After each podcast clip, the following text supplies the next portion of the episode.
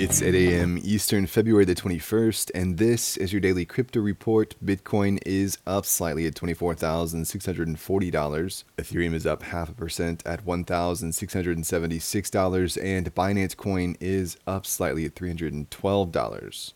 FTX Japan is set to resume crypto and fiat withdrawals today. Withdrawals will be processed via the Liquid Japan web platform. That liquid acquisition dates to last year. Interestingly, FTX users without an account on Liquid Japan will need to open one to withdraw their assets. The firm said it had already contacted all users with funds on the platform and they've been informed of withdrawal procedures. This is, of course, the first movement on the platform since bankruptcy proceedings began last November. Well, CoinShares has reported its 2022 income fell 97% to just $3.6 million. That's after the firm had $26 million of its assets on FTX when the exchange halted withdrawals. The firm had reported $113 million in profits in 2021. CoinShares CEO said while the group's financial health remains solid, providing for these amounts in full has understandably impacted our financial performance for both the fourth quarter and 2022.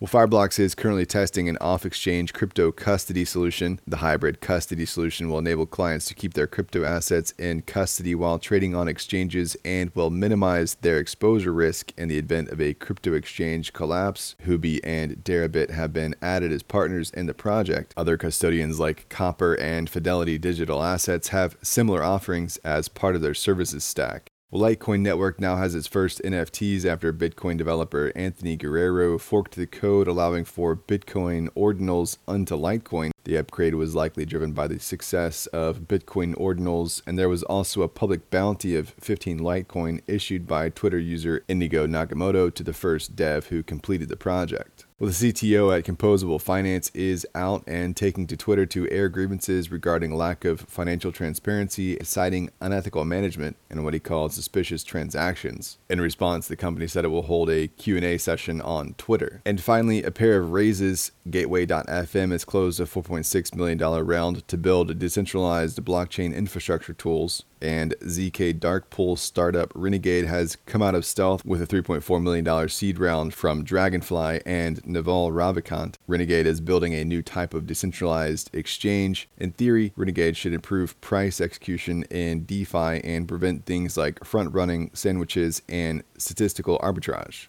Well, that's all for us today. Visit us at dailycryptoreport.io for sources and links, and listen to us everywhere else you podcast under Daily Crypto Report.